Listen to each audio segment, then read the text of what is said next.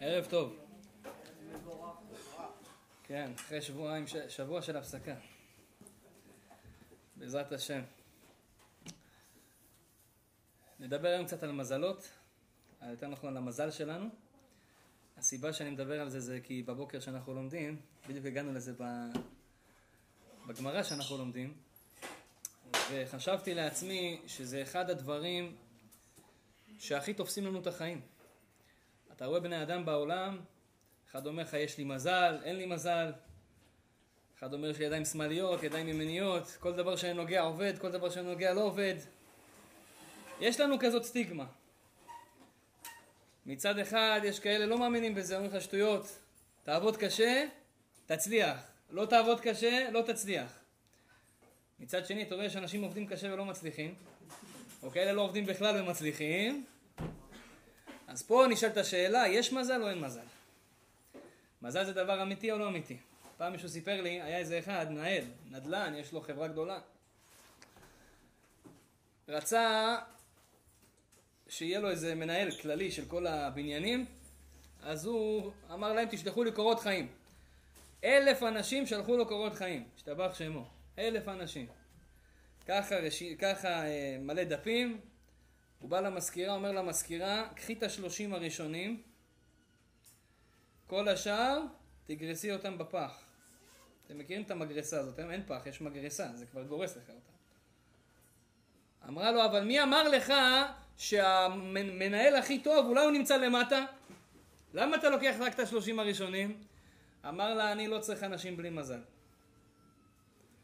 אלה השלושים הראשונים, יש להם מזל, הם היו שם. אני לא צריך אנשים בלי מזל. והאמת היא, הוא אמר לי את זה בתור בדיחה, אבל יש אולי הרבה אמת בדבר הזה.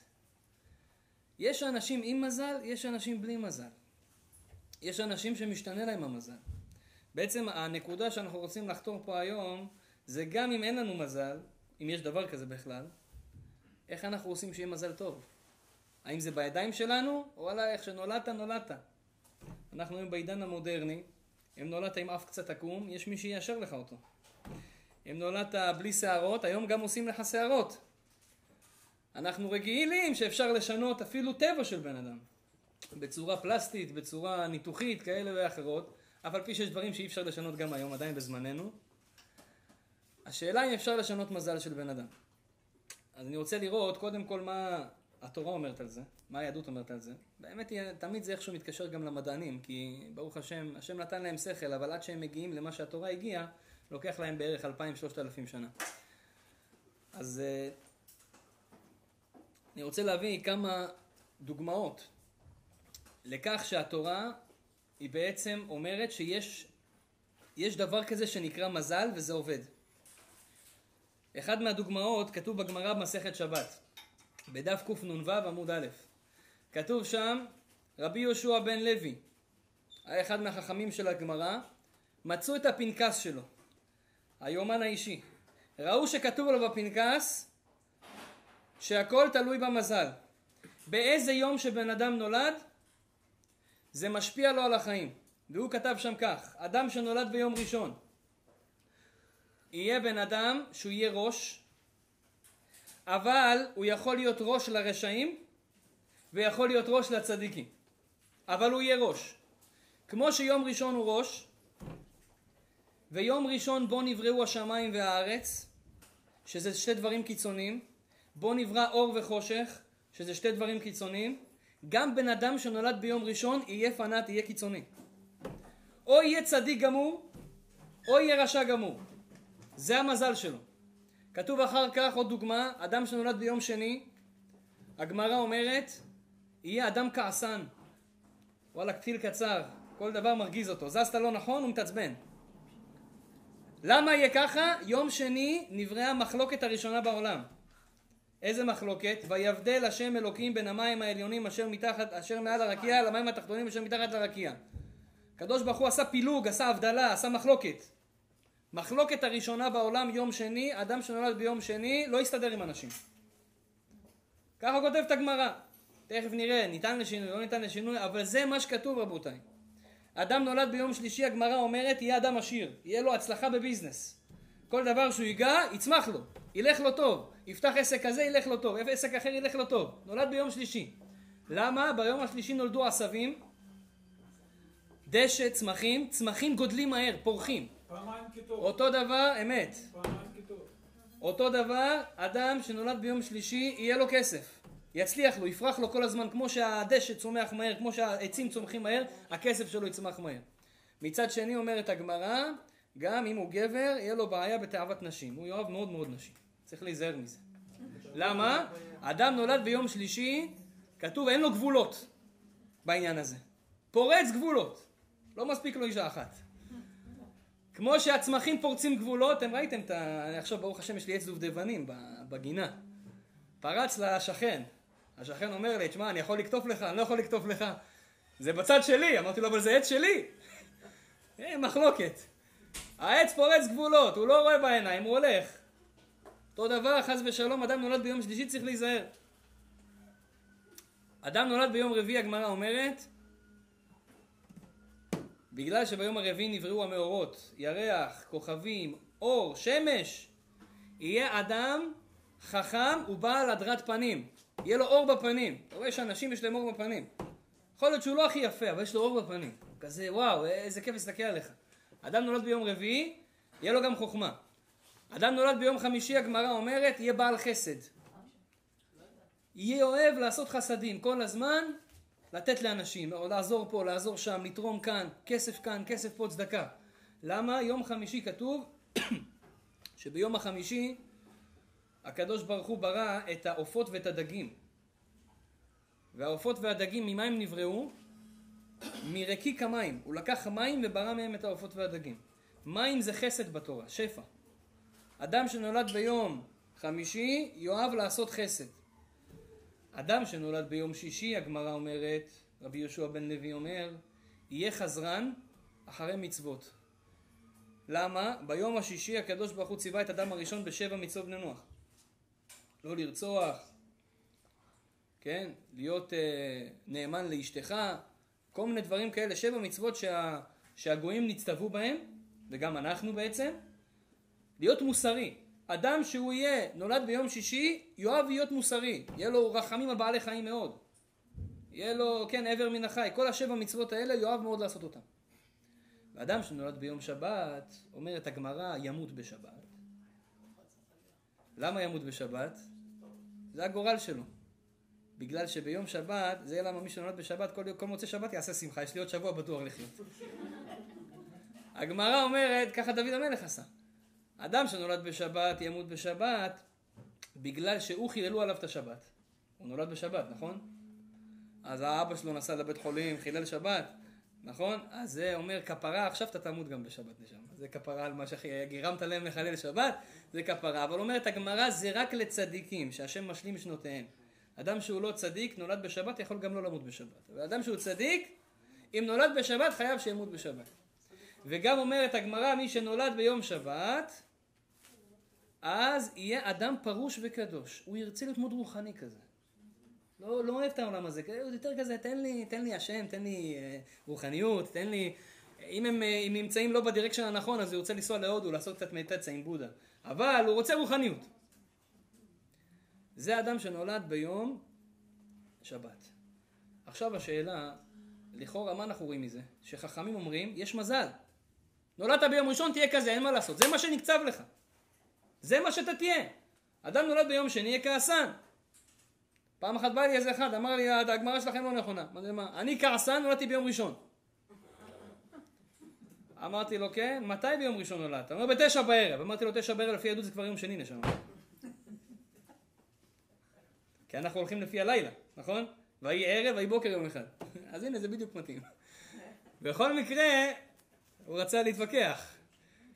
אומרים חכמים, יש מזל, נולדת כעסן. עוד דבר, כתוב בגמרא במועד קטן בדף כ"ח, בני חיי ומזונה, לא בזכותה טליה מילתא, אלא במזלה טליה מילתא. אני יודע שדיברתי סינית, עכשיו נסביר בעברית. בני חיי ומזונה, בנים, אם לבן אדם יהיה ילדים או לא יהיה ילדים. חיים, כמה אתה תחיה?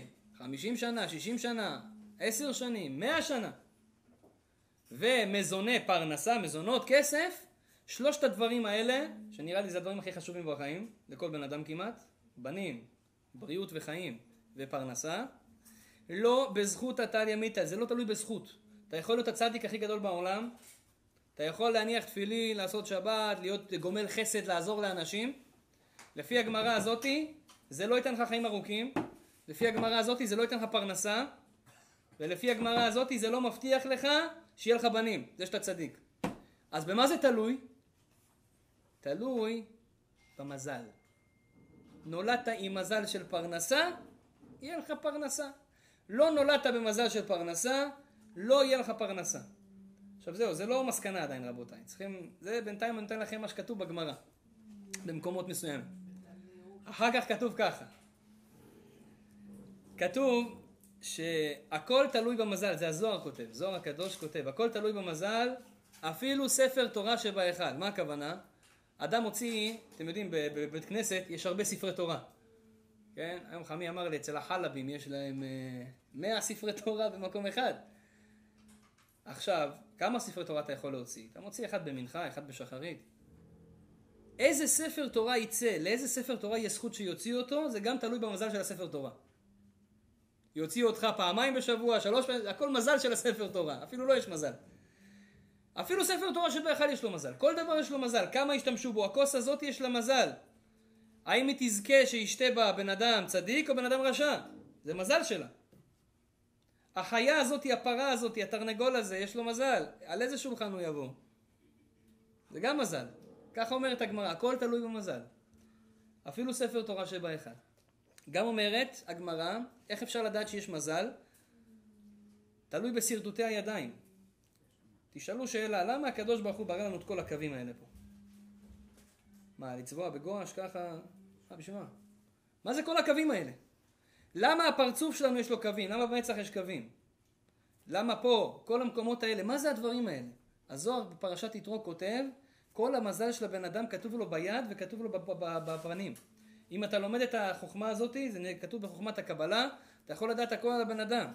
אדם שיש לו טלטלים, אדם שיש לו שיער חלק, זה אומר משהו. אני לא אגיד לכם מה זה אומר, שאחר כך לא תתחילו להסתכל פה אחד על השני. אדם שיש לו... אדם שהוא נמוך, אדם שהוא קצר, אדם יש לו אף גדול, אדם יש לו אף קטן, אף עבה, אף קצר, אף צר. כל זה הזוהר מדבר, מה זה אומר? אדם שהוא... אה, אה, אפשר לסמוך עליו, אי אפשר לסמוך עליו. על פי הסימנים בידיים, פה יש לך קו השולחן, קו העושר, קו החיים, פה זה הפרנסה של הבן אדם, ילדים של בן אדם, כל מיני מקומות, אתה יכול לדעת כמה יהיה לבן אדם. המשנה ברורה, החפץ חיים כותב לפני מאה שנה, זה הסיבה שבהבדלה אנחנו עושים ככה. יש אור בהבדלה, נכון? אנחנו עושים אה, גפורים, מדליקים את הנר של ההבדלה, אז תשימו לב איך אנחנו מסתכלים על הציפורניים, יש כאלה מסתכלים ככה, לא, זה לא נכון. זה כשאת עושה לק תסתכלי ככה, לא. זה, איך מסתכלים? מסתכלים ככה. לוקחים את האגודל, בתוך האגודל עושים, סוגרים את האגודל עם האצבעות, ככה מסתכלים. הוא אומר למה? הוא אומר פה תשאיר את זה גלוי. למה תשאיר גלוי? בשביל שהאור של הנר יאיר לך במזל שכתוב פה. ויאיר לך את המזל לכל השבוע. ככה כותב המשנה ברורה. אז זה, אדם יעשה ככה, יאיר לעצמו את המזל שכתוב פה המזל של הבן אדם. כמה פרנסה יהיה לו, כמה כסף יהיה לו, כמה ילדים יהיה לו, איך, איך הילדים שלו יהיו. אז אתה רואה שיש מזל. שרטוטי הידיים, שרטוטי הפנים קובעים את המזל של הבן אדם. עוד דבר, כתוב על משה רבנו, פעם סיפרתי לכם, תודה רבה לאורי, חזק וברוך. Mm, אז חזק וברוך לו. אה, כתוב על משה רבנו שכשהוא יצא ממצרים אז אה, היה איזה מלך אחד שרצה לראות מי זה המשה רבנו הזה שכל העולם מדבר עליו שהוציא את עם ישראל ממצרים. הוא שלח איזה צייר שיצייר לו את הפרצוף. כי המלך הזה היה בקיא בחוכמת הפרצוף. הוא ידע איך לראות בקווים של הפנים מי זה הבן אדם. הוא שלח מישהו למשה רבנו שיצייר אותו. כשהוא צייר את משה רבנו הוא הביא את זה למלך והמלך אמר לו אתה שקרן זה לא משה רבנו ציירת מישהו אחר. אומר לו למה? אני רואה לפי הפרצוף שלו שהבן אדם הזה הוא רוצח. הוא בן אדם כעסן ורצחן. הוא אומר לו, מה אתה רוצה? זה משה רבנו. הוא אומר לו, אני לא מאמין לך, הלך לבד. והוא ראה שזה באמת משה רבנו. אולי בסוף אני אסביר לכם איך יכול להיות שלמשה רבנו יש פרצוף של רוצח, זה באמת אמיתי. כי בטבע שלו היה רוצח. הוא נולד במזל מאדים. הגמרא אחר כך כותבת שלא רק במזל היום זה תלוי, איזה יום נולד, הראשון, שני, שלישי, יש מזל שעה. אתם יודעים שכל שעה יש כוכב ששולט, כוכב חמה, כוכב לבנה, כוכב צדק, כוכב נוגה, כוכב מאדים, כוכב, כל השבע כוכבים, שהצם חנקל, זה הראשי תיבות שלהם. אדם שנולד בכוכב חמה, יהיה בן אדם שלא נהנה מאחרים. הוא לא אוהב לקחת צדקות מאחרים. הוא לא אוהב לקחת שום דבר מאף אחד. אדם שנולד בכוכב לבנה, הוא תמיד ייפול על אחרים. כל מיני שם, אדם שנולד במזל מאדים, כתוב יאהב דם. אדם שאוהב דם, אתם מכירים את החבר'ה האלה, הערסים, שאוהבים מכות כל הזמן? כל מקום שיש מכות הוא נכנס ככה. בדרך כלל הוא נמוך כזה קטנצ'יק ככה, שמחפש את המריבות. זה האלה נולדו במזל מאדים. הם אוהבים דם, הם אוהבים אקשן, הם לא יכולים, הוא לא יכול שנייה אחת, כן, בלי לראות אה, כל מיני דברים כאלה של מכות וכדומה. הוא נולד במזל מאדים. לפי כל מה שאמרנו עכשיו, יש מזל לבן אדם. והשאלה שבן אדם ישאל זה ככה, כמה שאלות יש פה. קודם כל, כבוד הרב, אם אתה רוצה להגיד לי שיש מזל, ואני נולדתי במזל מאדים, זאת אומרת שאני, הדביקו לי פה חותמת שאני רוצח. אז מה אתם רוצים ממני? זה המזל שלי. מה אתה מצפה ממני עכשיו? שאני אתנגד למזל? ככה נולדתי, כעסן, נולדתי ביום שני, מה אתה רוצה? אשתך תחתן לך, תגיד לך בוא אתה כעסן, תגיד לה מה את רוצה? התחתנתי בן אדם ביום שני, צריכה לבדוק את זה לפני. בעיה שלך. זה המזל שלי. ויש אנשים שחיים ככה, בעיקר בחיים הזוגיים. אתם שמעתם את הקטע הזה, זה אני. תחי עם זה. זה אני. זה בעצם הטענה של אותם אנשים, וטענה נכונה על פי כל הגמרות שאמרתי לכם עכשיו, זה המזל שלי, ככה נולדתי, זה הטבע שלי, מה אתם רוצים? מצד, מצד שני, כתוב בגמרא, אמר רבי יוחנן, אין מזל לישראל. עד עכשיו הבאתי לכם דוגמאות שאדם שנולד בזמן כזה יהיה לו מזל כזה והוא יהיה לו מזל כזה וכל אחד יש לו מזל, אפילו ספר תורה שבהיכל והכל יש להם מזל. פתאום רבי יוחנן אומר לך הפוך מכל הדברים האלה, הוא אומר לך תשמע חביבי, אין מזל לישראל. אין מזל.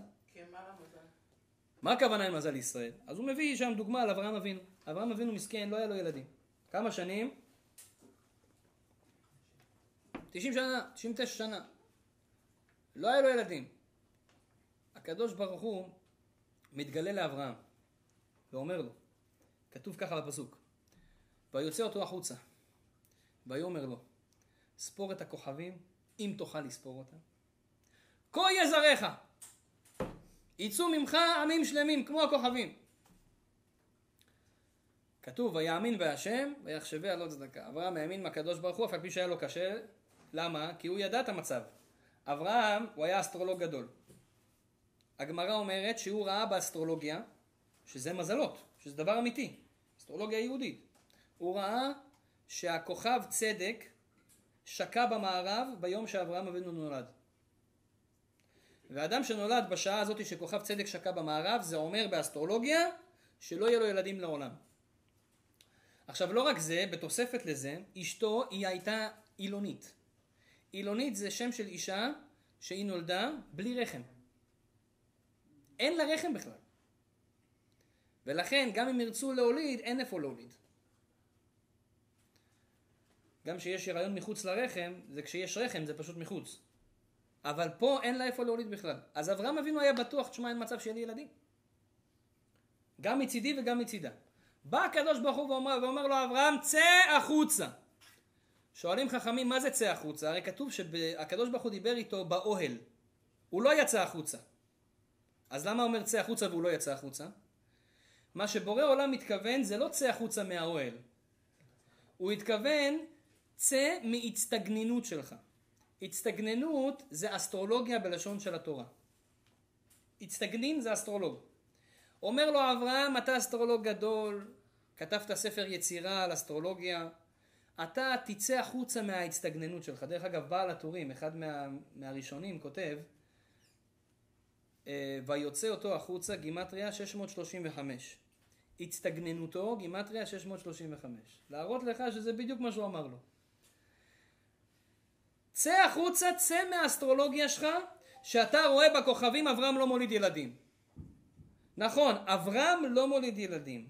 אברהם מוליד ילדים. אני משנה את הכוכב שלך ממערב למזרח, ואני עושה ככה שאתה תוליד ילדים. זה מה שאומר לו הקדוש ברוך הוא. זאת אומרת, מכאן אנחנו רואים שבעצם גם אם לבן אדם יש מזל, הוא נולד חס ושלום עם מזל שלא יהיה לו ילדים.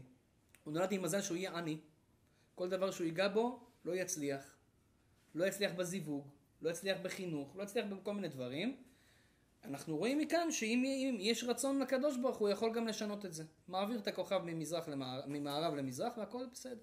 משנה לו את השם מאברהם לאברהם, משרי לשרה, והכל פתאום עובד בסדר. אין מזל לישראל. אומר לו הקדוש ברוך הוא סוד, תדע לך, כל מה שמזלות זה נכון. מזל זה דבר קיים. אבל הוא קיים אצל אנשים שהם לא יהודיים. ברגע שבן אדם יש לו פה על המצח כתוב ישראל, אני יהודי, הבן אדם הזה כבר לא שולטים עליו המזלות. וכאן השאלה שנשאלת, אז יש מזל או אין מזל? אנחנו רואים הרבה אנשים שהם יהודיים ועדיין אין להם מזל בחיים. לא מצליחים. לא הולך לי. לא מוצא עבודה, לא מוצא אה, אה, זיווג, לא מוצא, לא יודע, לא הולך לו בבריאות, כל פעם חולה במחלה אחרת, כל אחד עם העניינים שלו. אז התוספות, אחד מהמפרשים של הגמרא, של התלמוד, זה נכתב לפני אלפיים שנה כל הדברים האלה, אנחנו מדברים על זה עכשיו בעידן המודרני, אבל זה דברים עתיקים. דרך אגב, רציתי להזכיר לכם גם, סתם משהו ש... שמחזק את זה.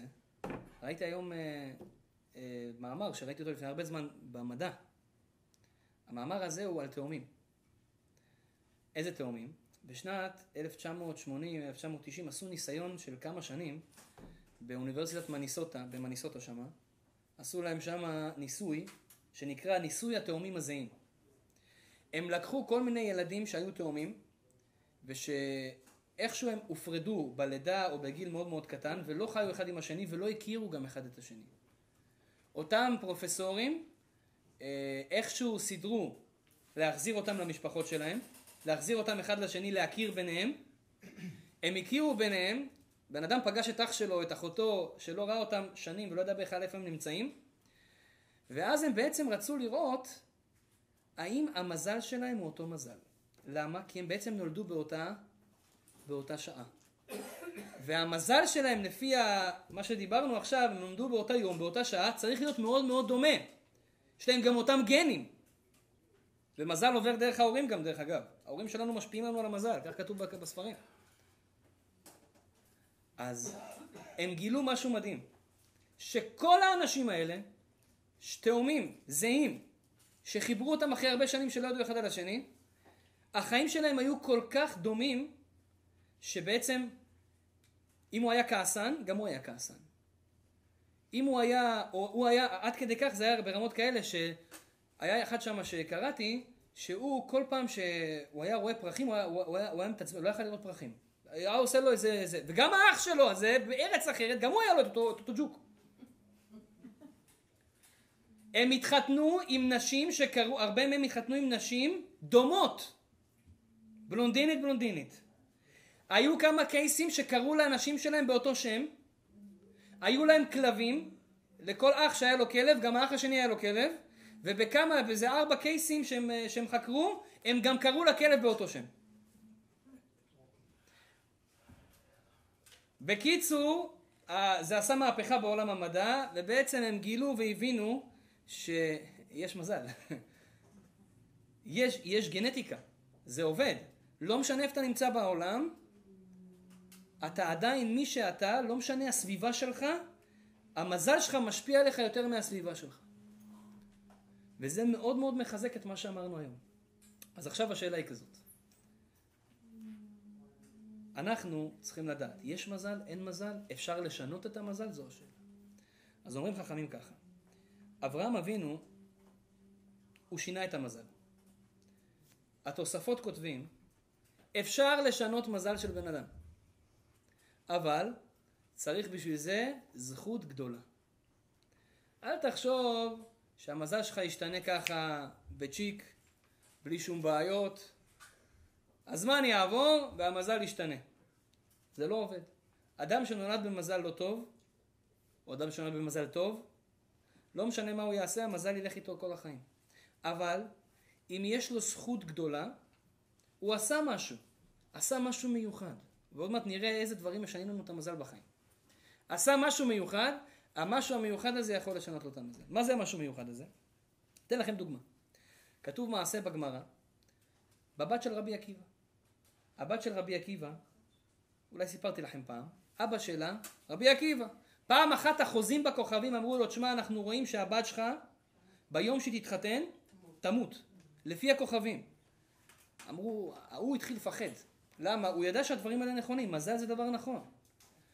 חיכה ליום של החופה, ביום של החופה רבי עקיבא אמר, אני לא מתערב במזל. הלך, דפק בדלת יום למחרת בבוקר, רצה לראות אם הבת שלו חיה. הוא רואה שהיא יוצאת אליו. ברוך השם, הוא שמח מאוד. אמר לה, תגידי לי, עשית איזשהו מעשה מסוים של חסד, משהו מיוחד אתמול? אמרה לי, אתה יודע, בדיוק לפני החתונה הגיע אליי איזה עני, ואני כבר איחרתי, כולם מחכים לי בחופה. אבל העני הזה אומר, שמע, אני רעב, לא אכלתי היום ארוחת צהריים. אז היה לי ארוחת צהריים בבית אחת, בשביל עצמי לפני החופה. אמרתי, טוב, אני אוותר על זה, אני אתן לו שיאכל, אני אאכל אחר כך. היא נתנה לו לאכול, עשתה חסד, אמר לה, יכול להיות שזה מה שהציל אותך, שאמרו לי החוזים בכוכבים שאת צריכה למות ביום הזה. הוא נכנס אליה הביתה, והוא הסתכל שיש לה חור בקיר. בחור בקיר היא תראה את הסיכה שלה, פעם לא היה להם מתלים. שמים את זה ב, ב, ב, ב, בין האבנים. הסיכה שלה תקעה אותה שם, והיה שם נחש, ועם הסיכה היא הרגה את הנחש. אמר לה, תראי מה זה, הלך לבית המדרש באותו יום ואמר כלל, צדקה תציל ממוות. זאת אומרת, אפילו ראו בכוכבים שהיא צריכה חס ושלום למות, זה המזל שלה. את, הוקצב לך בעולם הזה עד יום החופה. אם עשית משהו מעבר ליכולות שלך, זכות גדולה, צדקה, משנה את המזל של הבן אדם. אומרת הגמרא עוד דוגמה על אדם שקראו לו שמואל. שמואל, אחד מה, מהחכמים הגדולים בגמרא, הוא היה גם מבין מאוד גדול באסטרולוגיה. יום אחד היה לו חבר בגוי, שהוא גם היה אסטרולוג כזה, קראו לו אבלט. הם היו הולכים ביחד לקצור קנה סוף. כן, פעם מה היו עושים סוכר? סוכר קנים, לא היום, הכל מעובד. היו עושים סוכר אורגינל. הלכו לקצור קנה סוף בנהר, הלכו לשם, וראו שיש שם איזה בן אדם שהולך גם הוא לקצור קנה סוף. והאבלט הזה, הגוי האסטרולוג הזה, אומר, אני רואה במזל שלו, הם העדו בפרצוף וכל הזה, אני רואה במזל שלו שהוא ילך ולא יחזור. יקרה לו שם משהו בנהר והוא ימות. אז שמואל אומר לו, תשמע, אם הוא יהודי, יכול להיות שהוא יחזור. אין להם מזל ליהודים. הוא יהודי בעצמו, הוא רב. אמר לו, בוא נראה. חיכו שיחזור, חזר. אמרו לו, תגיד, עשית איזה מעשה טוב ככה שם עכשיו שהלכת? הוא אומר, כן, הלכנו כל החבר'ה לאסוף קנים ביחד, זה העבודה שלהם. ויש להם מנהג שבשביל ארוחת צהריים, כל אחד מביא משהו מהבית, כולם שמים את זה בסלסלה אחת, ואז מישהו מארגן ארוחת צהריים. זה היה המנהג שלהם, כל אחד מביא משהו קטן. והיה שם אחד באותו יום שלא הביא כלום, לא היה לו. והבן אדם הזה, הוא קלט את זה. ואז הוא אמר לכולם, אני רוצה היום לארגן את ארוחת צהריים. למה הוא רצה לארגן את ארוחת צהריים? כדי להראות שהוא אוסף מכולם, וברגע שהוא בא לאסוף מאותו עני שלא היה לו מה לשים, הוא שם משלו כאילו הוא לקח ממנו. שלא יתבייש. נתן משלו עוד שתיים. שתי דברים. ואז הם עשו ארוחת צהריים והוא לא התבייש והוא גם אכל, כי לא שמו אותו בצד, לא הבאת לא תאכל. לא, הוא גם אכל. הוא אומר, זה מה שעשיתי עכשיו. אמר לו, תראה לי את הסלסלה של הקנים שלך. חיפשו בסלסלה של הקנים, ראו שם נחש חתוך לשתיים. כשהוא חתך את הקנים, הוא חתך גם את הנחש לשתיים. הנחש היה צריך להגיש אותו, ובזכות המעשה חסד, כך אמר לו שמואל, אתה ניצלת. זה הגמרא. מכאן אתה רואה, בן אדם עשה איזשהו מעשה, גרם לחבר שלו לא להתבייש, נתן לו צדקה, ניצל מהמזל שלו. עוד דוגמה נותנת הגמרא, באדם שקראו לו רב נחמן. רב נחמן כשהוא נולד, אימא שלו, גם היא, באו אליה איזה כמה אסטרולוגיה, אמרו לה, תשמעי, הבן שלך, אנחנו רואים במזלות שהוא יהיה גנב גדול. גנב, גנב. והיא צדיקה. אמרה, מה אני אעשה? הלכה לאיזה רב, הרב אמר לה, תשמעי, אדם שיש לו אה, כיסוי ראש, זה שומר עליו, זה נותן לו יראת שמיים. הוא לא יגנוב. זה סגולה, כיסוי ראש כמו שצריך, מי שמקפיד מגיל קטן שהילד יכסה את הראש, על פי שלא חייב, ילד שגיל קטן הוא לא חייב לשים כיסוי ראש, אבל מי שמקפיד על הילד שלו מגיל קטן שיכסה את הראש, זה נותן לו יראת שמיים בעתיד, שהוא יפחד, הוא ירגיש תמיד יש מישהו מעליי, הוא לא יגנוב. אז היא עשתה את זה. מאוד מאוד הקפידה על הילד שלה, לא, שלא יוריד את הכיסוי ראש שלו, אפילו בשינה הדביקה לו את זה, לא יודע אם דבק מגע, שמה לו את זה ככה, אתה לא מוריד. פעם אחת קרה שהילד הזה כבר קצת גדל, והוא ישב מתחת לאיזה עץ דקל, לא שלו, של מישהו אחר. היה שם תמרים ככה טובים, יפים כאלה, טעימים, ופתאום עפה לו הכיפה, רוח. ברגע שעפה לו הכיפה, הוא לא מצא את הכיפה, פתאום הוא מרגיש, וואלה, בא לי תמרים. בא לי תמרים, בא לי לקחת את התמרים האלה, בא לי עליהם. יצר רע נכנס בו. התחיל לעלות לקחת את התמרים. אמרה לו אימא שלו, איי, זה מה שאמרו לי האסטרולוגים. המזל שלך היה שאתה תהיה גנב, זה ככה נולדת במזל כזה. אבל זה שמר עליך הזכות הזאת ששמרתי אותך מגיל קטן. הבאתי לך איזו זכות מסוימת שהיא קשורה ליראת שמיים, זה שמר אותך שלא תגיע למצב של גניבה. אנחנו רואים מפה רבותיי כלל גדול מאוד. אפילו שמזל של בן אדם כתוב, מה יהיה איתו, איזה תכונות יהיו לו, הוא יכול לשנות את זה על ידי מעשים. ועל זה אומרת הגמרא בראש השנה, מעשה משנה מזל.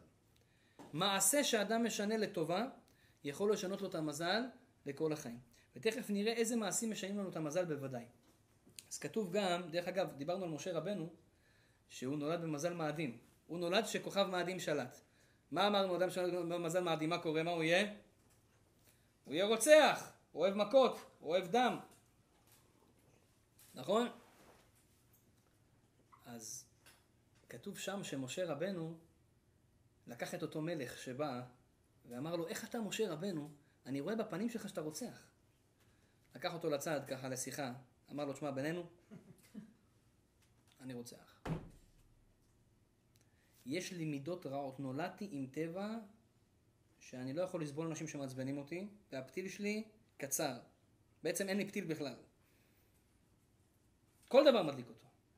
אבל אומר לו משה רבנו, עבדתי על עצמי ושיניתי את עצמי 180 מעלות. כי עם ישראל מעל המזל, ואתה יכול לשלוט על המזל שלך.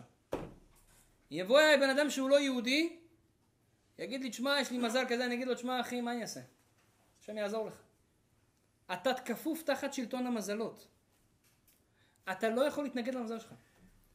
אבל יהודי יש לו נשמה גבוהה מאוד, והוא יכול לעלות מעל המזל שלו, ולא רק שיכול לעלות מעל המזל שלו, הוא, הוא יכול גם להחליט למזל שלו מה לעשות. וזה בעצם הנקודה שאנחנו צריכים ללמוד, כי כל אחד מאיתנו רוצה להצליח בחיים. בכל דבר ודבר. לשלוט על המזל שלי ולא שהמזל שלי ישלוט עליי. אז איך עושים את זה? כתוב, יהודי שהקדוש ברוך הוא חס ושלום אפילו גזר עליו מוות, ראינו מהסיפור של רבי עקיבא, יכול לבטל את המוות. גזרו עליו שיהיה עני, יכול לבטל את העוני. גזרו עליו שיהיה חולה, יכול לבטל את החולי. ואני אגיד לכם אפילו יותר מזה, אפילו גזרו עליך שתהיה מכוער. נולדת לא יפה ככה, עקום. אז אפשר להיות יפה. תגיד לי, לא, הגזמת כבר. בלי ניתוחים פלסטיים. מה, מה, מה, מה אתה אומר על זה? בלי ניתוחים פלסטיים. למה הפנים של משה רבינו לא השתנו? שאלה יפה, תכף אני אגיד לך גם למה. אבל בואו נחזור ליופי. כתוב בספרים, רבי יונתן אייבשיץ כותב, שלכל בן אדם בגוף יש לו ארבע מרות. זה כוחות רוחניים, מרה ירוקה, מרה שחורה, מרה אדומה, מרה לבנה. כל מרה, כמה שהיא יותר מתגברת, היא שולטת, על, היא מראה את התכונות של הבן אדם. למשל הוא כותב, אדם שהמרה השחורה והמרה הירוקה שלו מאוד חזקים, הם הדומיננטיים, יהיה בן אדם מאוד מאוד חכם. אבל הוא לא יהיה יפה. חוכמה ויופי בדרך כלל לא באים ביחד. כן, שמעתם על זה, נכון? הוא יהיה חכם, מראה שחורה, מראה ירוקה. חזקה, זה אדם חכם. אבל הוא לא יהיה יפה. יש גמרא מפורסמת על רבי יהושע בן לוי, שבאה אליו הבת של הקיסר, אמרה לו, הוא, היה, הוא לא היה נראה טוב, סליחה מכבודו, הוא לא היה נראה טוב. אז uh, הוא היה חכם הכי גדול בעם ישראל. אמרה לו הבת של הקיסר, חוכמה מפוארה בכלי מכוער. יש לך חוכמה כזאת גדולה, שמו את זה בגוף, השם ישמור. ככה אמרה לו הבת של הקיסר. אמר לה, כן, אין בעיה. את רוצה לעשות ניסיון? אין בעיה. קחי יין, באיזה יין נמצא, באיזה חביות נמצא יין? אתם יודעים יין שהוא טוב, זה יין מהחבית. שמו אותו בחבית, ככה כמה שנים. כתוב שיבוא משיח אנחנו נשתה יין של ששת אלפים שנה. מעניין איזה, איזה טעם יהיה ליין הזה. מששת ימי בראשית. אז זה, שמו יין בחבית, החבית של העץ היא עושה אותו טעים. אמר לה, היין של אבא שלי בארמון כולם בחביות. אמר לה, למה חביות? זה מכוער. יין, צריך לשים אותו בכלי זהב, שימי אותו ככה, משהו, משהו מפואר. אמר וואלה, אתה צודק. לפי השיטה שלי, דברים uh, טובים צריכים להיות בכלים uh, נעים. שמה את זה בכלי זהב, כל היין התקלקל והחמיץ. ידוע שאם אתה שם uh, יין בזהב, הוא מחמיץ. אבא שלה התעצבן עליה, אבל עזבו את הקטע הזה. היא הבינה שאדרבה, חוכמה מפוארה לפעמים צריכה להיות בכלי מכוער. ככה היא תשתבח שמה. כי אדם שהוא יפה יש לו הרבה גאווה. אדם שיש לו הרבה גאווה, כתוב מי שיש לו גאווה יהיה שכחן. אדם שאתם רואים אותו הולך ככה עם, האף למעלה, הוא לא, הוא, לא, הוא לא זוכר, הוא שוכח את מה שהוא לומד. כך אומר, כך כתוב בספרים, בספר הזיכרון. שוכח. אז אם אדם יהיה יפה, אוטומטית האף שלו עולה למעלה, ואז הוא שוכח איך הוא יכול להיות חכם. אז חוכמה ויופי לא באים ביחד. אומר רבי יונתן אייבשיץ, תדע לך, חוכמה ויופי כן יכולים לבוא ביחד. אתם יודעים מתי? אם אדם משנה את המזל שלו. בדרך כלל מצד המזל, חוכמה ויופי לא באים ביחד. אבל אדם שהוא נהיה צדיק, אדם שעושה מה שצריך לעשות, הוא יכול לגרום לכך שהוא גם יהיה יפה וגם יהיה חכם ולעלות מעל המזל, כי אין מזל לישראל. אז אפילו יופי, והוא, והוא נותן הוכחה, אתם יודעים ממי? מרים. אחות של משה מסכנה, אף אחד לא רצה להתחתן איתה. הייתה מעוכבת זיווג. מבוגרת כבר, משה כבר יש לו ילדים, היא עוד לא התחתנה. מה קרה? הייתה לא יפה, אף אחד לא רצה. עד שהגיע איזה גיבור אחד, כלב בן יפונה, ואמר חבר'ה, לא מעניין אותי יופי, שמע יופי, הכל הבל הבלים העולם הזה, בסוף כולם נהיים זקנים, נכון? העיקר זה המידות, היא נביאה, צדיקה, אחות של משה רבנו, התחתן איתה. כתוב שבגלל שהתחתן איתה ונתן לה כל כך הרבה תמיכה, אמר לה מבחינתי את יפה. והם האמינו בקדוש ברוך הוא, עשה אותה יפה. עשה אותה יפה. עד כדי כך שהייתה הולכת ברחוב, היו כועסים, הגברים היו כועסים על הנשים שלהם בגללה. למה את לא יפה כמוה? עד כדי כך. אז זה, אתה רואה שגם יופי אפשר לשנות. אז מזל יכול לשנות את הכל. אפשר לשנות כל מזל. אבל איך עושים את זה? בשביל זה, האמת היא שיש דרך, והדרך הכי טובה לשנות את המזל שלנו, זה מצווה שנקראת, והיום דיברתי על זה בכולל, זה מצווה שנקראת אמונה. מה זה אמונה? אמונה זה בעצם מצווה שהיא לא מובנת כזה. איך אני מקיים את המצווה הזאת? איך אני מאמין? אני מאמין, אני מאמין שיש השם, אני מאמין שיש תורה, אני מאמין שאני יהודי. איך אני מקיים את המצווה של אמונה? אז בשביל זה נעשה איזו הקדמה מסוימת, נחזור לשבועות. שבועות קיבלנו את התורה. כן? איפה קיבלנו את התורה? הר סיני.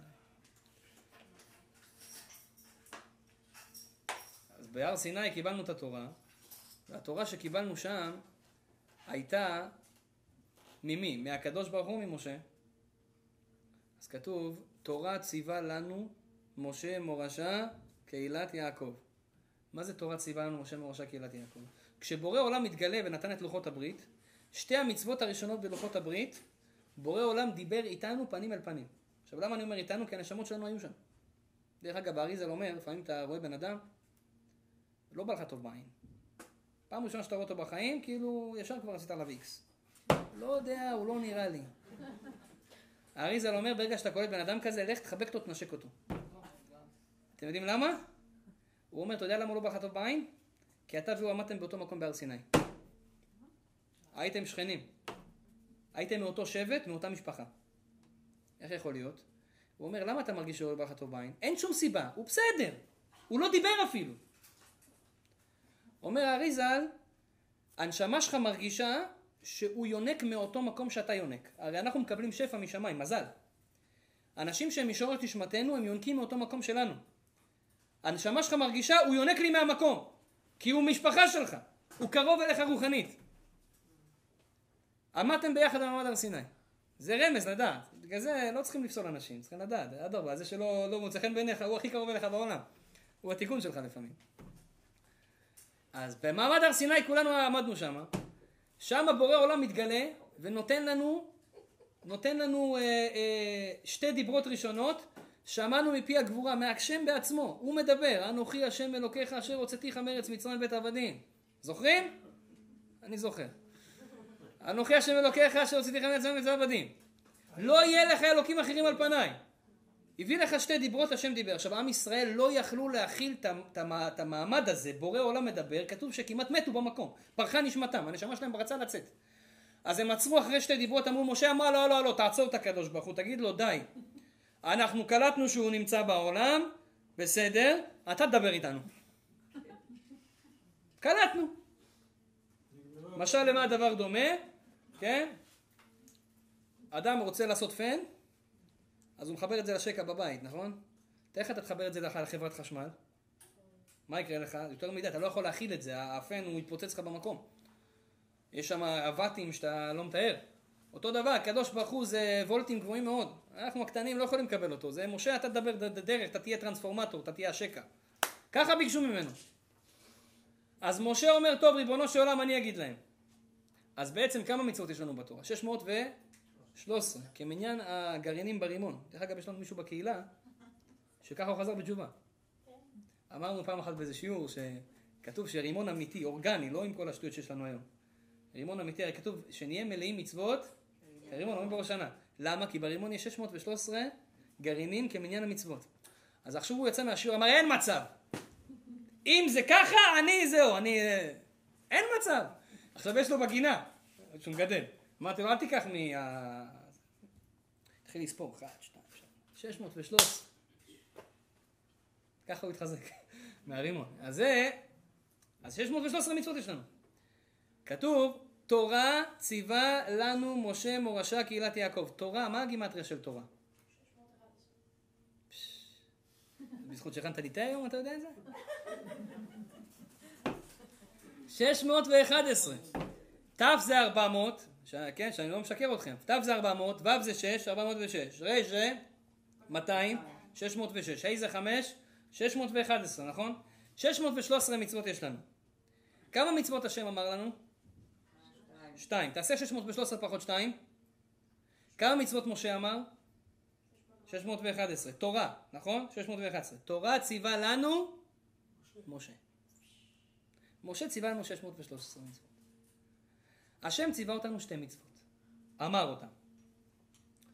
עכשיו, יש הלכה מאוד מעניינת ב- ב- ב- בספר החוקים היהודי. בספר החוקים היהודי כתוב שיש מצווה שנקראת אה, ביומו תיתן שכרו. מה זה ביומו תיתן שכרו? בוא נגיד, יש לך, יש לך איזה פועל בבית, הוא עושה לך עכשיו קרמיקה. הוא סיים את העבודה, כתוב לפי ההלכה, אתה חייב לשלם לו באותו יום. חייב לשלם לו באותו יום, לא לאחר את הזמן שלו. ביום שזה, סיים את העבודה, שלם לו. זה מצווה. ואם אתה לא משלם לו, זה בעיה. אלא אם כן קבעת איתו משהו אחר. אז זה מצווה. כל דבר שבורא עולם ציווה אותנו לעשות, הוא בתור דוגמה אישית גם חייב לעשות.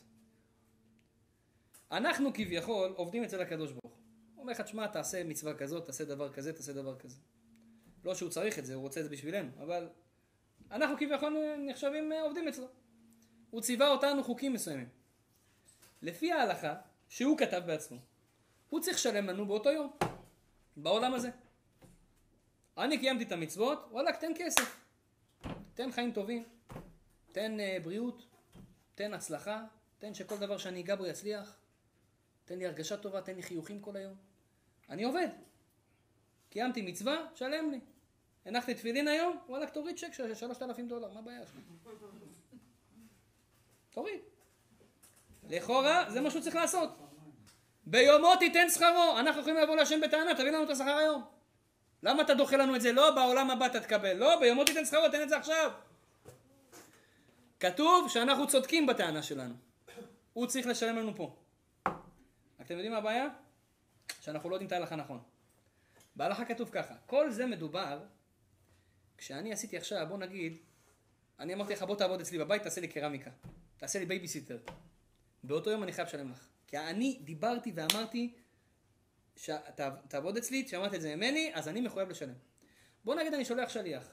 שלחתי את משה להגיד ליעקב שיעבוד אצלי מחר. יעקב דיבר איתו. כל הדברים שאני אמרתי לו עברו דרך יעקב. אני לא הבטחתי כלום, זה הכל יעקב אמר. מחר אני צריך לשלם לו, הוא סיים את העבודה. כתוב בהלכה שאם אני לא משלם לו באותו יום, זה לא טוב, אבל לא קיימתי עבירה. לא עשיתי שום עבירה. למה? כי אני זה לא הפה שבעצם קבע את זה. זה עבר דרך שליח. כשזה עובר דרך שליח, אין לך טענה לבעל הבית שהזכיר אותך. תחכה בסבלנות. הוא לא אמר לך כלום, זה השליח אמר לך. תבוא בטענה לשליח. זה ההלכה. רבותיי, בתורה שלנו, מי ציווה אותנו את כל התורה? משה, 611 מצוות. תפילין מי ציווה? משה. אתה יכול לבוא להשם להגיד לו, תשלם לי פה? אתה לא יכול להגיד לו, למה? זה עבר דרך שליח. אז אנחנו בבעיה. מה עושים? שלום עליך. אז זה בעיה, מה עושים? בורא עולם בעצם חסם לנו את הטענה עליו שישלם לנו בעולם הזה. ובאמת כתוב בגמרא, אין שכר מצוות בעולם הזה. אבל יש בעיה אחת קטנה. יש שתי מצוות שבורא עולם אמר לנו בעצמו. מה זה המצוות האלה? אמונה. אנוכי השם אלוקיך. תאמין לי שאני, השם נמצא בעולם. ואני עושה הכל, ואין שום דבר אחר מבלעדיי. רק אני עושה הכל. אני זה שמסדר לך כסף בבוקר, אני זה שנותן לך ארוחת בוקר, אני זה שפותח לך את העיניים, אני זה שנותן לך אישה, אני זה שנותן לך ילדים, אני זה שעושה לך הכל. שמחנך את הילדים, הכל. זה מצווה הראשונה בתורה, אחד מעשרת, מעשרת הדיברות, הראשונה בעשרת הדיברות, שזה נקרא מצוות אמונה. תאמין שכל מה שקורה לך זה מהשם. עכשיו רבותיי, זה סוד גדול בחיים.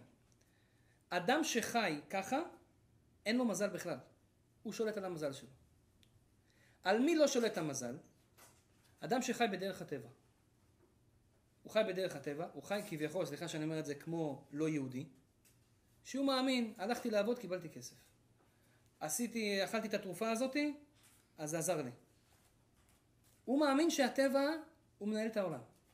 אדם שמאמין שהטבע מנהל את העולם, הוא חייב ללכת בדרך הטבע. אתה מאמין בטבע, אומר הקדוש ברוך הוא, הטבע ינהיג אותך. והטבע בנוי ממזל. יש מזל טוב ויש מזל לא טוב.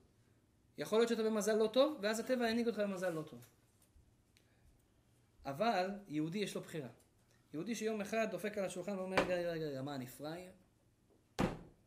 אני לא רוצה שהטבע ינהיג אותי. אני רוצה שבורא עולם ינהיג אותי. וכשבורא עולם מנהיג אותי, אני יכול לבחור מה שאני רוצה, אני יכול לשנות כל דבר. אני יכול לשנות את היופי שלי, אני יכול לשנות את החיים שלי, את הפרנסה שלי. איך עושים את זה? אספר לכם סיפור. היה מצב, היה יום אחד, שהיה איזה אדם אחד בירושלים, שהוא היה לומד תורה כל החיים שלו. היה מקבל איזשהו סבסוד מסוים, כל החיים שלו זה מה שהוא ידע. סטנדר ודף גמרא, זה מה שהוא היה מכיר. ברוך השם, היו חיים בצמצום, אבל חיו. יום אחד, השתבח שמו, הבת שלו הגיעה לפרקה, צריכה להתחתן.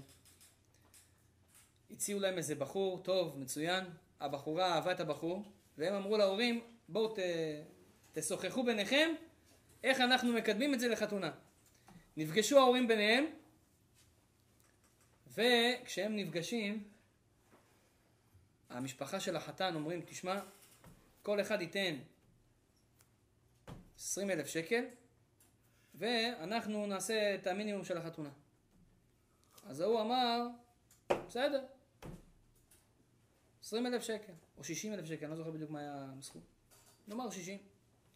60 אלף שקל, ואנחנו נסדר להם רהיטים, נסדר להם הכל, זה שהילדים יתחילו. אז ההוא לא רצה, אין לו. בקושי סוגר את החודש, אבל אין מה לעשות. אמר להם בסדר, אני אביא 60 אלף שקל, עוד חודשיים החתונה. שלוש חודשים החתונה. הוא חוזר הביתה.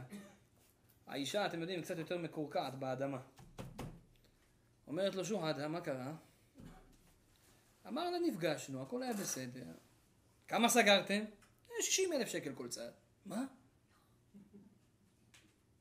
אין לנו, אנחנו בקושי חוזרים, איפה, תביא 60 אלף שקל? יש לך משהו שאני לא יודעת? אמר לה לא. אמר לו, אז, אז אמר לו, מאיפה? אמר לה, השם יעזור. איזה תשובה נחמדה. אני אוהב את התשובה הזאת. השם יעזור. זו תשובה רגועה כזאת. השם יעזור. עכשיו ההיא, מה השם יעזור? שמע, השם יעזור, אנחנו חיים בעולם הזה. אמרה, תשמע, התחיל לדבר איתו וזה, אומר לה, תשמעי, יש בורא לעולם, מה דואגת? טוב. כנראה לא הבינה שבעלה הוא מאמין גדול. הלכה לרב אלישיב, גדול הרבנים האשכנזים. הלכה אליו, אמרה לו, כבוד הרב, לא יודע מה קרה לבעלי, הייתה חתונה וזה, הוא הבטיח 60 אלף שקל, אין לו מאיפה להשיג את זה, הוא אומר השם יעזור. הרב ידבר איתו, משהו, תעזרו לו איכשהו. אמר לה, טוב, תקראי לו. יצא כרוז שהרב אלישיב מחפש אותו. שתבינו, אצל האשכנזים, הרב אלישיב מחפש אותך, זה כמעט כמו הקדוש ברוך הוא מחפש אותך. זה התרגשות גדולה. טוב, אז הוא הגיע אצלו, בא, מדבר איתו, הרב אומר לו, שלום, מזל טוב, האירוסים של הבת. נו, איך אתם מתכננים? כמה הבטחתם? 60 אלף שקל. איך אתם מתכננים את החתונה? יש לך משהו? אומר לו הרב, אני הייתי אברך כל החיים שלי, למדתי תורה, אין לי חסכונות, אין לי זה, חיינו מרגע לרגע, השתבח שמו עזר לנו כל רגע. עכשיו הרב אלישיב, שגם לא מבין גדול בפרנסה, אמר לו, תשמע, אולי תפתח איזה חנות פלאפל.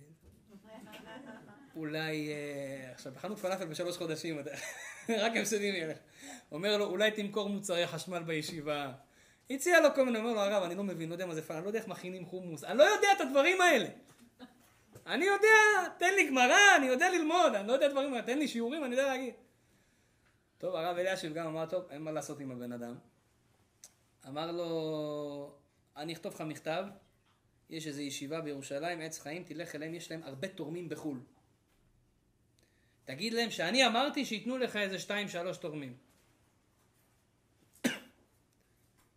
טוב, לקח את המכתב המלצה של הרב, עושה מה שהרב אמר, הלך לישיבה, אמר שם לגבאי, תשמע, הרב אלישיב כתב מכתב שהוא רוצה שאתם תביאו לי שתיים שלוש תורמים שלכם, גדולים ככה טובים, שיתרמו לי, אני מחתן את הבת שלי.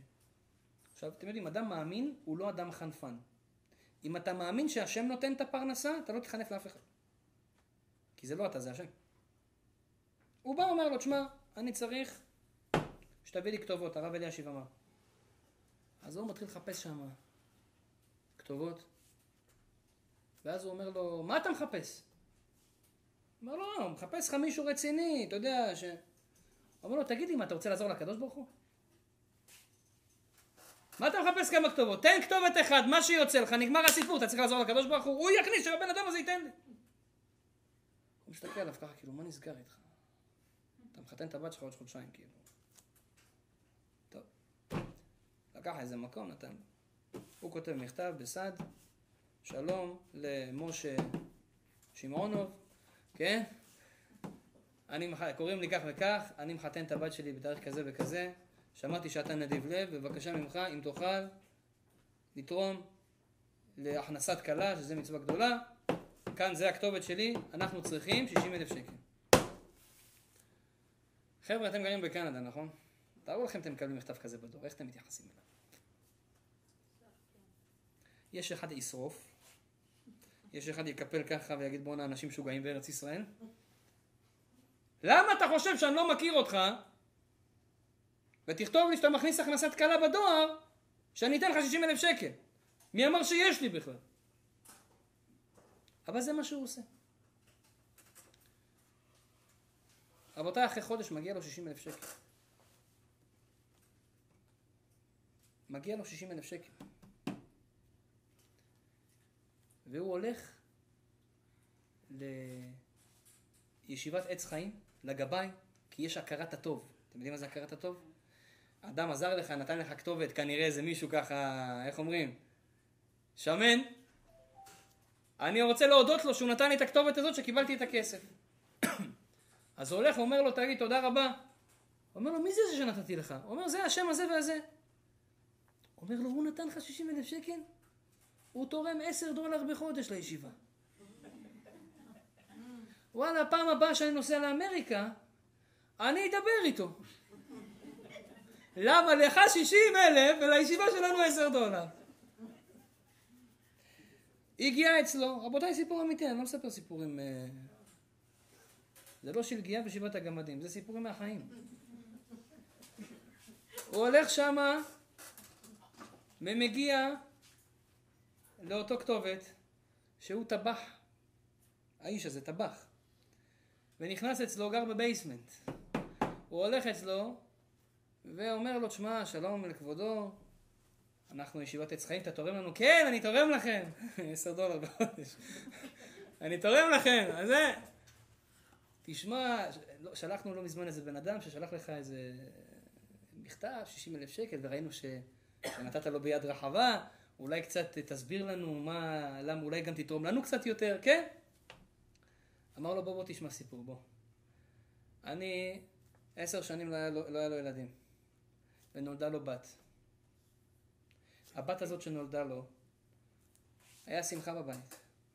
אחרי כמה שנים, הייתה ילדה, חמש-שש שנים, גילו לה מחלה נדירה, שאין אותה כמעט לאף אחד בעולם, ובגלל שהיא כל כך נדירה, גם אין תרופה למחלה הזאת. ולקחו אותה לבדיקות.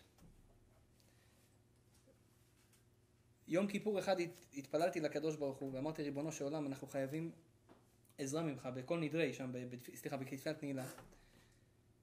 ואחרי יום כיפור אני מקבל טלפון מחבר שגר ב state אחר בארצות הברית, שהחבר הזה אומר לי שיש אה, רופא מיוחד שהוא רק מתמחה, הוא תלמיד, אבל הוא חוקר את המחלה הזאת של הבת שלך, והוא חושב שהוא יכול למצוא את תרופה, אבל זה סיכון כי זה רק ניסיון, וזה מהלך של בדיקות ועניינים של שלוש שנים. כל שנה אנחנו שולחים לך מכתב הביתה, אם זה הצליח או לא הצליח. אם זה הצליח עוברים לעוד שנה. ואחרי שלוש שנים אנחנו יודעים אם המחלה עברה לה או לא עברה לה. עכשיו באמריקה מאוד, עם המכתבים האלה מאוד מאוד אה, יקים כאלה. אתה שואל אותם בטלפון, לא יגידו לך כלום. כשתקבל את המכתב, אתה תבין. הם התחילו טיפולים, והילדה מתחילה שנה ראשונה, עברו את השנה, ברוך השם, בהצלחה, הלכו לשנה השנייה. בדיקות וטיפולים, ברוך השם, בשנה השלישית הוא כבר מחכה למכתב, המכתב מאחר בחודשיים. הוא מתקשר, אומרים לו תחכה, כשיגיע יגיע. כשיהיה תשובה יהיה תשובה. מגיע אחרי חודשיים, עכשיו הוא נדר נדר באותו יום כיפור לפני הרבה שנים. הוא אמר, ריבונו של עולם, יש לי בת יחידה, מה אני בסך הכל רוצה? אני רוצה לראות אותה מתחתנת. אני רוצה לראות אותה חיה. ואני מקבל על עצמי, ככה הוא אמר, הוא אומר, אפילו לא ידעתי למה אמרתי את זה. אני מקבל על עצמי, שאני יודע שהכנסת כלה זה מצווה גדולה מאוד, אני מקבל על עצמי לקחת זוג בארץ ישראל שאין להם איך להתחתן, ולחתן אותם, רק שאתה תרפא את הבת שלי. והוא קיבל על עצמו את זה בתור נדר ביום כיפור, לפני כמה שנים. הוא אומר, אני הולך אחרי חודשיים, כל יום אני בודק את המיילבוקס. אני הולך בודק את זה, אני רואה מכתב מאותה, מאותו מקום של הבדיקות, והמכתב הוא חיובי, שכבר אין לה את המחלה. ומתחת למכתב הזה, אני מקבל עוד מכתב, מארץ ישראל, מאדם בירושלים, שרוצה לחתן את הבת שלו, והוא צריך 60 אלף שקל. ואני הבנתי שהקדוש ברוך הוא רוצה, איך אומרים? שהנדר יקוים מיד. היה לי חסכונות שחסכתי בשביל לימודים לילדה שלי. קרן, והיה שם כמעט 80 אלף, היה שם בשקלים כמעט 80 אלף שקל. הלכתי מיד לבנק, לקחתי את אותו דבר ורשמתי לו צ'ק שיוכל לבדות אותו בארץ ישראל על סך של 60 אלף שקל והוא קיבל את הכסף. רבותיי, עכשיו אנחנו שואלים שאלה. למה הוא קיבל? סיפרתי לכם פעם, היה את החבר'ה, זה גם סיפור אמיתי, בכותל המערבי, שהיה שם איזה אחד ש... שהיה לו בית, חדר אחד עם שמונה ילדים. אז הלך לכותל המערבי, התחיל לבכות, לבכות, לבכות, לבכות, לבכות. פתאום הוא קולט מישהו עושה לו ככה מאחורה, הוא מסתובב, הוא רואה בן אדם, הוא אומר לו, מה אתה בוכה חצי שעה, אני רואה אותך בוכה. הוא אומר לו, יש לי ילדים, יש לי בית, חדר אחד וזה, הוא אומר לו, תקשיב, תקשיב, בוא עכשיו לסוכן נדל"ן, קנה לו בית חמש חדרים בירושלים.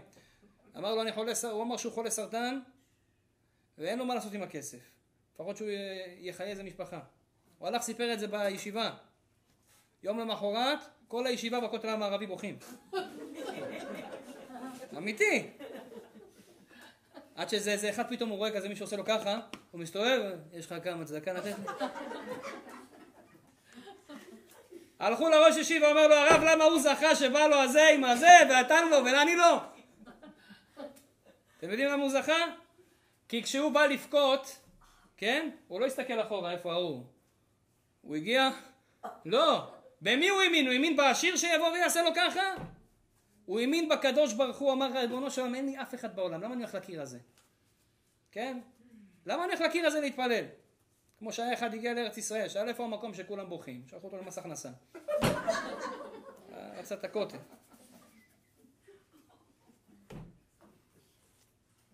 למה הוא בוכה שם בקיר הזה? מה יש שם בקיר הזה? זה הקדוש ברוך הוא, יש שם רק את השם. השם יכול לעזור לי. אמונה, אדם שאומר לעצמו, יש לך בעיה בזיווג? אתה לא מתחתן? שטויות. אתה יכול לפתור את זה בשנייה. תגיד, מזל שלי, לא מזל שלי, אתה יכול לפתור את זה בשנייה. תפסיק להאמין שאנשים אחרים יתחילו לעזור לך. תפסיק להאמין בפייסבוקים, תפסיק להאמין במסיבות שאני אלך ואכיר שם אנשים, תפסיק להאמין בכל מיני שטויות שמכניסים לך לראש. שום דבר לא יעזור לך. אתה יודע מה יעזור לך? רק הקדוש ברוך הוא יעזור לך. כי אם אתה מאמין שיעזור לך פייסבוק להכיר בחורה, אז השם אומר אוקיי אז תסמוך על הפייסבוק שהפייסבוק יעזור לך. יכול להיות יעזור אם יש לך מזל, יכול להיות לא יעזור אם אין לך מזל. למה לך להשליך את עצמך לטבע? אתה יהודי. אין מזל לישראל מתי? כשאתה אומר ריבונו של עולם, יש לי רק אותך.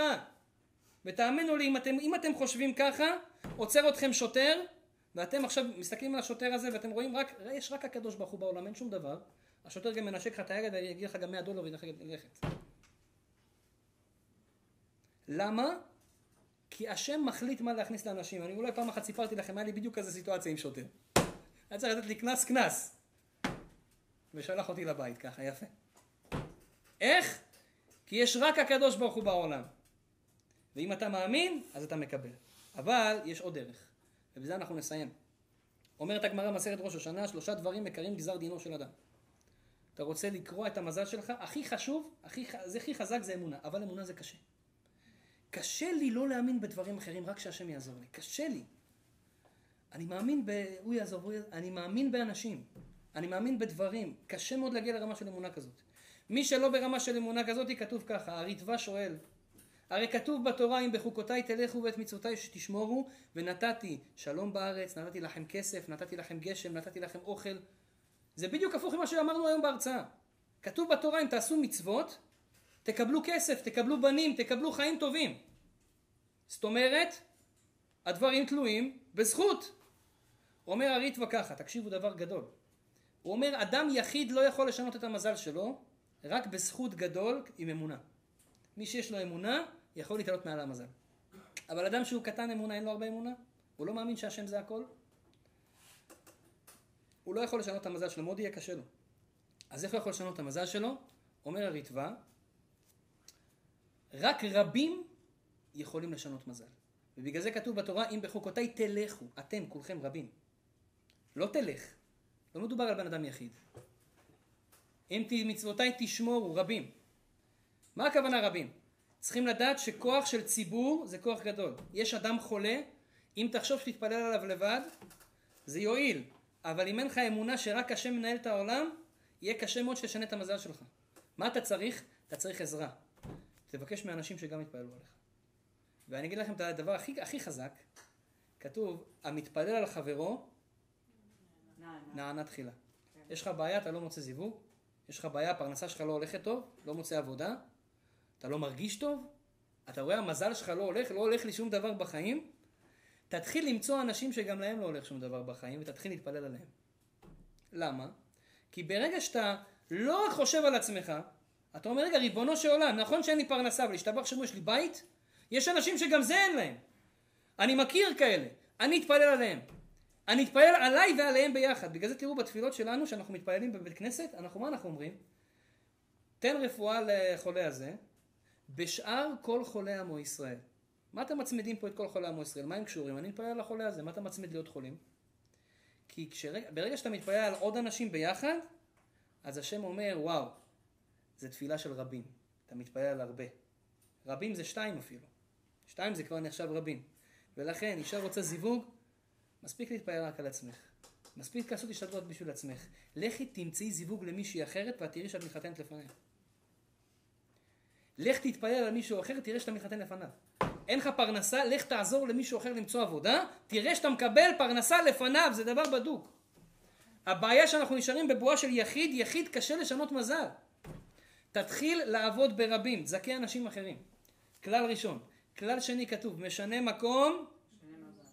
יפה. מאיפה הביאו את זה? לא כתוב ככה. כתוב את זה בלשון אחרת בגמרא במסכת ראש השנה. הקדוש ברוך הוא אומר, תשמע, יש דברים שמשנים מזל של בן אדם. אחד מהדברים הוא תשנה אווירה.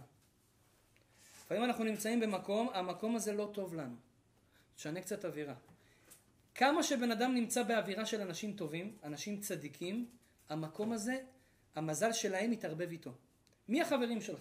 יש לך חברים שלומיאלים, שכל מקום הולכים נתקעים ונופלים? אז גם אתה תהיה כזה. כי המזל שלהם משפיע במזל שלך. אבל אם אתה מסתובב עם אריות, אם אתה מסתובב עם צדיקים, כשאני מדבר על אריות אני לא אומר על אנשים שטחונים בכסף. אני מדבר על אנשים שהם אה, טחונים ב... במידות טובות. מי החברה שלך? אז החברה שלך מתערבת איתך, ואז בעצם אתה מקבל את המזל שלהם גם משפיע עליך. כי מזל של אחד משפיע על מזל של חברו. ולכן, אדם שיתחבר לאנשים, ישנה מקום, מה זה ישנה מקום? ילך יגור, יש לי בית בהונולולו, לא יודע, בקינג, אתם יודעים איפה זה קינג? אני לא יודע איפה זה קינג. לא יודע איפה? לא, תלך תגור בבטרס וסטילס נשמה, איפה יש שם צדיקים? יש שם גם לא צדיקים, יש שם בית כנסת, יש שם אנשים טובים, תלך תגור במקום שיש שם קהילה, מקום שיש אנשים, תתחבר איתם, תראה פתאום הכל צומח לך. היה לי בחור אחד כזה הגיע לטורונטו, היה חי באיזה חור, הוא אומר לי, הרב לא הולך לי, אין לי עבודה, אין לי זה, אמרתי לו, איפה אתה גר? הוא אומר לי, לא יודע איפשהו שם, כולם פיליפינים, כולם זה, אמרתי לו, ודאי שאין לך. בוא, קח סיק אותה, אתה מאמין בי? אתה מאמין בקדוש ברוך הוא? בוא, קח עכשיו רנט קצת, תוסיף 200 דולר, תיקח רנט במקום שיש בית הכנסת, במקום שיש צדיקים, תתחיל להסתובב עם היהודים. תתחיל להסתובב עם היהודים הצדיקים. תוך שנייה ההוא קימבן אותו שם, ההוא קימבן אותו שם, ברוך השם, היום יש לו פרנסה בשפע גדול. למה? אנשים שאתה מסתובב איתם, המזל שלהם משפיע עליך. משנה מקום, משנה מזל. והדבר האחרון, וזה רק במקרים קריטיים, משנה שם, משנה מזל. אדם שהוא חס ושלום חולה, אדם שיש לו חולי מסוים בגוף, שהחולי הזה הוא, הוא צריך רפואה שלמה, יתייעץ עם איזה חכם, הרבה פעמים יוסיפו לו שם. כמו שהקדוש ברוך הוא יוסיף, יוסיף אות לאברהם ולשרה, שינה להם את המזל, אותו דבר גם לנו. אדם על ידי השינוי של השם שלו, משנה את המזל. אבל הכי הכי הכי הכי חזק, זה כמו שאמרנו מקודם, אמונה. אדם שיבוא ויגיד בורא עולם, שום דבר בעולם לא עוזר לי, לא אמא שלי, לא אבא שלי, לא אשתי, רק אתה עוזר לי, אני סומך עליך, אני זורק עליך הכל, אדם כזה יצליח בכל מה שהוא יעשה בחיים, ואתם תראו ניסים ונפלאות. אספר לכם סיפור שקרה לי השבוע, ובזה אנחנו נסיים. אמרתי לעצמי, השבוע הזה אני בדרך כלל שולח לאיזה בן אדם אחד בארץ ישראל, שולח לו, שולח לו צדקה. כל חודש אנחנו שולחים כמה אנשים מתאספים, נותנים צדקה. הש... החודש הזה לא היה לי מה לשלוח לו, רק 100 דולר. מאוד התרגשתי מהמעשה הזה. לא היה לשלוח לו רק 100 דולר. והתביישתי לשלוח לו, כי בדרך כלל אנחנו שולחים לו יותר, זו משפחה עם, עם הרבה ילדים, אנחנו בעצם נותנים להם חיים. מישהו נוסע לארץ בבוקר, אני קמתי באותו יום בארבע בבוקר, לא יודע למה, וחשבתי עם עצמי ואמרתי, מה אני עושה? אני לא יכול לשלוח 100 דולר, לא נעים לי, בדרך כלל שולחים לו יותר. אמרתי, טוב, אני אוסיף עוד 400 דולר משלי, ובעזרת השם, אנשים שייתנו וירצו לתרום לעניים בארץ ישראל, אני אחר כך אקזז את זה מהכסף שלי. ככה בא לי לראש. ואבא שלי בדיוק היה שם, אמרתי לו, אבא, תביא לי כסף, אני אחזיר לך מהבית. אז לקחתי, והעברתי את זה לאותו בן אדם בבוקר, והוא נסע לארץ ישראל. באותו בוקר, שעתיים אחרי זה, אחרי שהעברתי לו את הכסף, התקשר אליי בן אדם. הוא אומר לי, הרב, לא יודע, החלטתי היום שאני רוצה לתת צדקה לאיזה משפחה ענייה. אמרתי לו, וואלה, איזה יופי, אשריך. עכשיו, בן אדם זה אף פעם לא מתקשר אליי בקטעים כאלה. רוצה לתת משפחה ענייה. אמרתי לו, תשמע, בדיוק איזה צירוף מקרים. שלחתי כסף למשפחה ענייה בארץ ישראל, אם אתה רוצה תגיד לי כמה מה הסכום, אנחנו נשלח, אני גם אשלח לך איתו. רק תגיד לי את זה מהר כדי שאנחנו לא נפספס אותו. אומר לי, אין בעיה, תוך חמש דקות מחזיר לך תשובת הסכום. ואז הוא כותב לי בהודעה, 400 דולר. חבר'ה, לא רואים את השם בעיניים, תגידו לי אתם. לא רואים את השם בעיניים? הייתי רק רציתי לנשק את הקדוש ברוך הוא באותו רגע. איזה יופי של דבר. עכשיו לא, אני אפס אפסים, אני, אני שום דבר, אבל לפעמים פתאום היה לי התנוצצות כזה של אמונה כזאת. השם יעזור, 400 דולר, אז מה, השם ייתן איכשהו, רק שבורא עולם הוא ייתן איכשהו. אומר, אתה סמכת עליי, אני נותן. לא סמכת עליי, סמכת על פייסבוק, פייסבוק ייתן. סמכת על ביל גייטס, ביל גייטס ייתן. שמחת על אבא שלך, אולי אבא שלך ייתן. ככה אדם צריך לחיות בעולם הזה. אני סומך רק על בורא עולם, אף אחד לא יכול לעזור לי. כולם בובות, יש רק הקדוש ברוך הוא.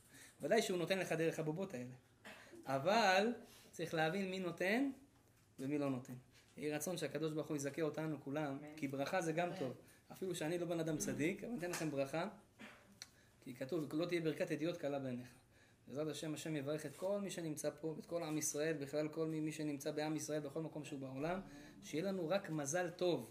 וגם אם נפסק לנו מזל חס ושלום שהוא לא טוב לפי מעשינו או לפי הגלגולים שלנו, הקדוש ברוך הוא יהפך אותו מרעה לטובה. נגזור לכם גזירות טובות, ברוך אדוני לעולם, אמן ואמן. תודה רבה לאורי על המקום, ויעקב על, על כל הארגון. השם ישמור אתכם, רבי חנניה בן הקשיא אומר, רצה הקדוש ברוך הוא לזכות ישראל לפני אחרי תורה מצוות שנאמר, אדוני חפץ למען צדקו. יש לנו עשרה? הוא סופר. הגדיל תורה ויאדיר.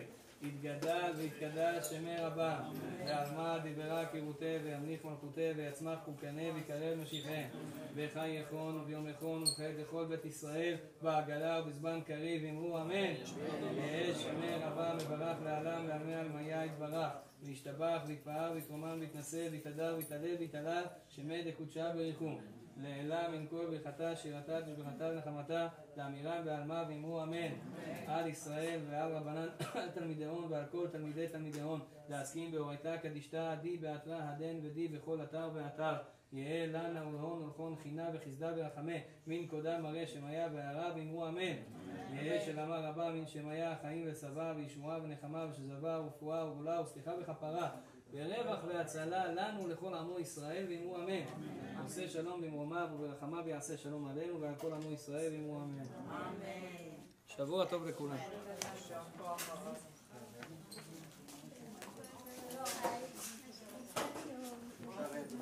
ודאי, מה שלומך צדיק? הרב, הוא התקשר אליך? הוא התקשר אליך? כן, כן, תודה רבה. הוא דיבר איתי, יש לנו פגישה השבוע. עכשיו מספר 2.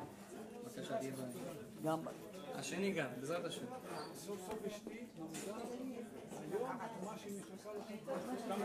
השם ישמור אותך בכל מעשי ידיים. שיהיה לך מזל טוב. כן, דינה, את יכולה להסיע אותה הביתה? דינה? חביב ביקש שתסיע אותו הביתה, שמישהו יסיע אותו.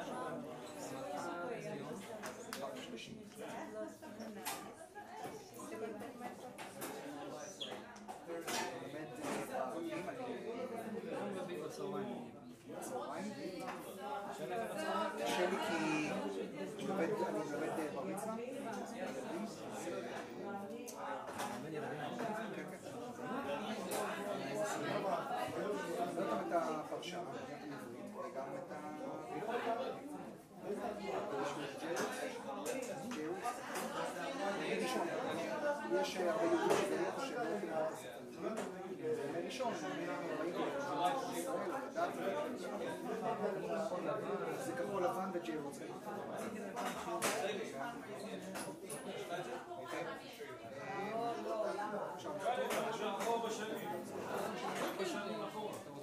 זה אתה? כן, ווייס ורסה, שנייה אחת. אורי, יש לך דף? איך למדת על השיעורים? ראיתי דף כל הדברים האלה. אה, לא, יש לי, יש לי, יש לי, יש לי. מעניין. אני חשבתי על בעלה, האמת זה היה אבא שלך. פעם נכנסתי לזה, היה בקשר לאיפור או משהו, לא עשיתי, אבל קם לי יש את ה... ולא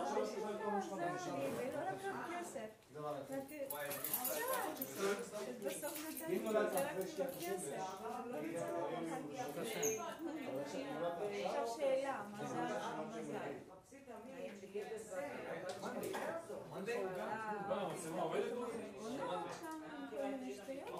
והיום הם ברחוב גדול.